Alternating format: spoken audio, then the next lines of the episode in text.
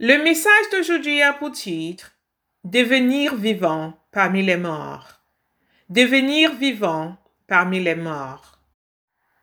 Si on vous posait la question Êtes-vous vivant ou mort? Quelle serait votre réponse?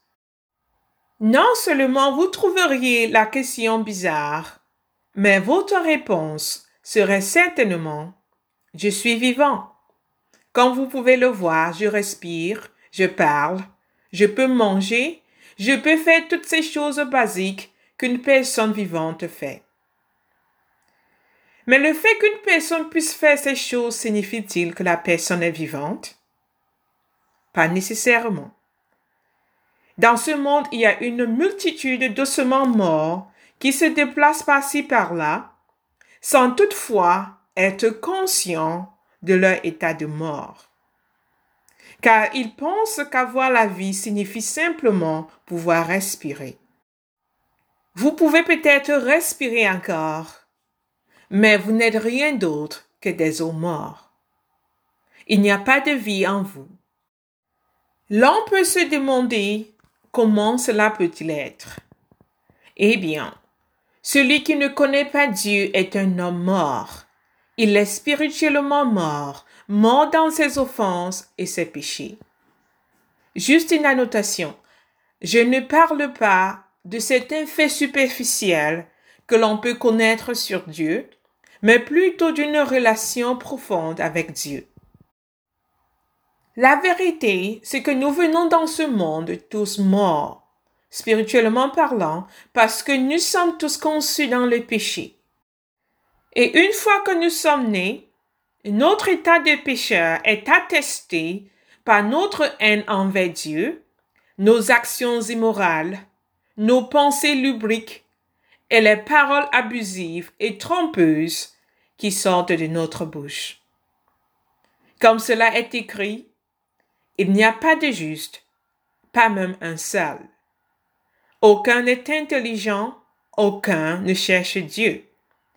Tous se sont détournés, ensemble ils se sont pervertis. Il n'y en a aucun qui fasse le bien, pas même un seul. Leur gosier est une tombe ouverte. Ils se servent de leur langue pour tromper. Ils ont sur les lèvres un venin de vipère. Leur bouche est pleine de malédiction et d'amertume. Leurs pieds courent pour verser le sang. La destruction et le malheur marquent leur passage, ils ne connaissent pas le chemin de la paix. Il n'y a aucune crainte de Dieu devant leurs yeux. Romains 3, verset 10 à 18. Ainsi, ce qui définit une personne qui est morte dans ses offenses et ses péchés, c'est sa dépravation totale. Une telle personne n'aime pas Dieu mais est plutôt en inimitié avec Dieu. Il aime les actes de méchanceté. Ses pensées sont mauvaises. Il rejette Dieu et sa vérité et marche selon la chair dont les actes sont les suivants. La débauche, l'impureté, le dérèglement, l'idolâtrie, la magie, les rivalités, les querelles, les jalousies, les animosités, les disputes, les divisions, les sectes, l'envie, l'ivrognerie, les excès de table et les choses semblables. Galates 5, verset 19 à 21. Si ceci vous décrit, sachez que vous êtes une personne morte. Et à cause de ce que vous êtes, vous êtes coupable devant le Dieu saint qui vous a créé et contre qui vous avez péché. Et sachez qu'il n'y a pas de petit péché aux yeux de Dieu. Il est saint, et alors il déteste le mal et tous ceux qui le font. Et parce qu'il est juste, il punit le péché par la mort.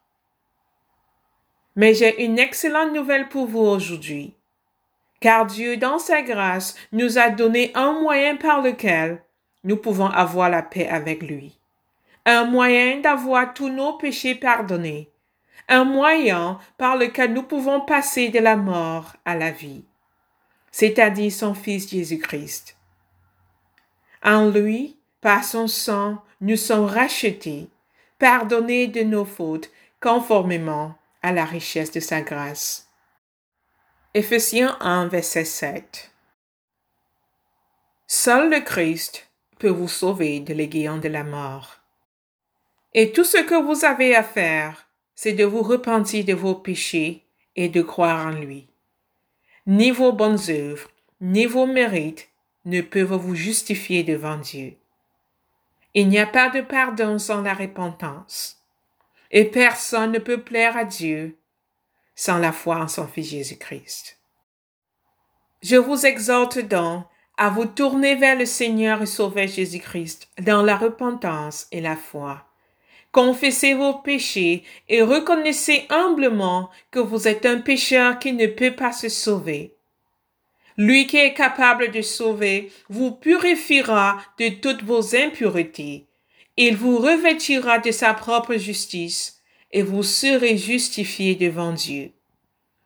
Tous vos péchés passés, présents et futurs seront pardonnés, et le Saint-Esprit vous baptisera dans la famille de Dieu.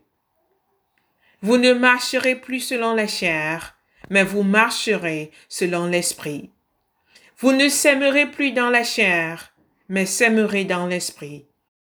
Et de l'Esprit vous recevrez la vie.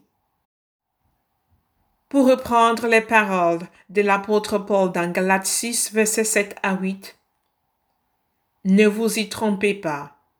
On ne se moque pas de Dieu. Ce qu'un homme aura sémé, il le récoltera aussi. Celui qui sème pour satisfaire sa nature propre récoltera d'elle la ruine. Mais celui qui sème pour l'esprit récoltera de l'esprit la vie éternelle.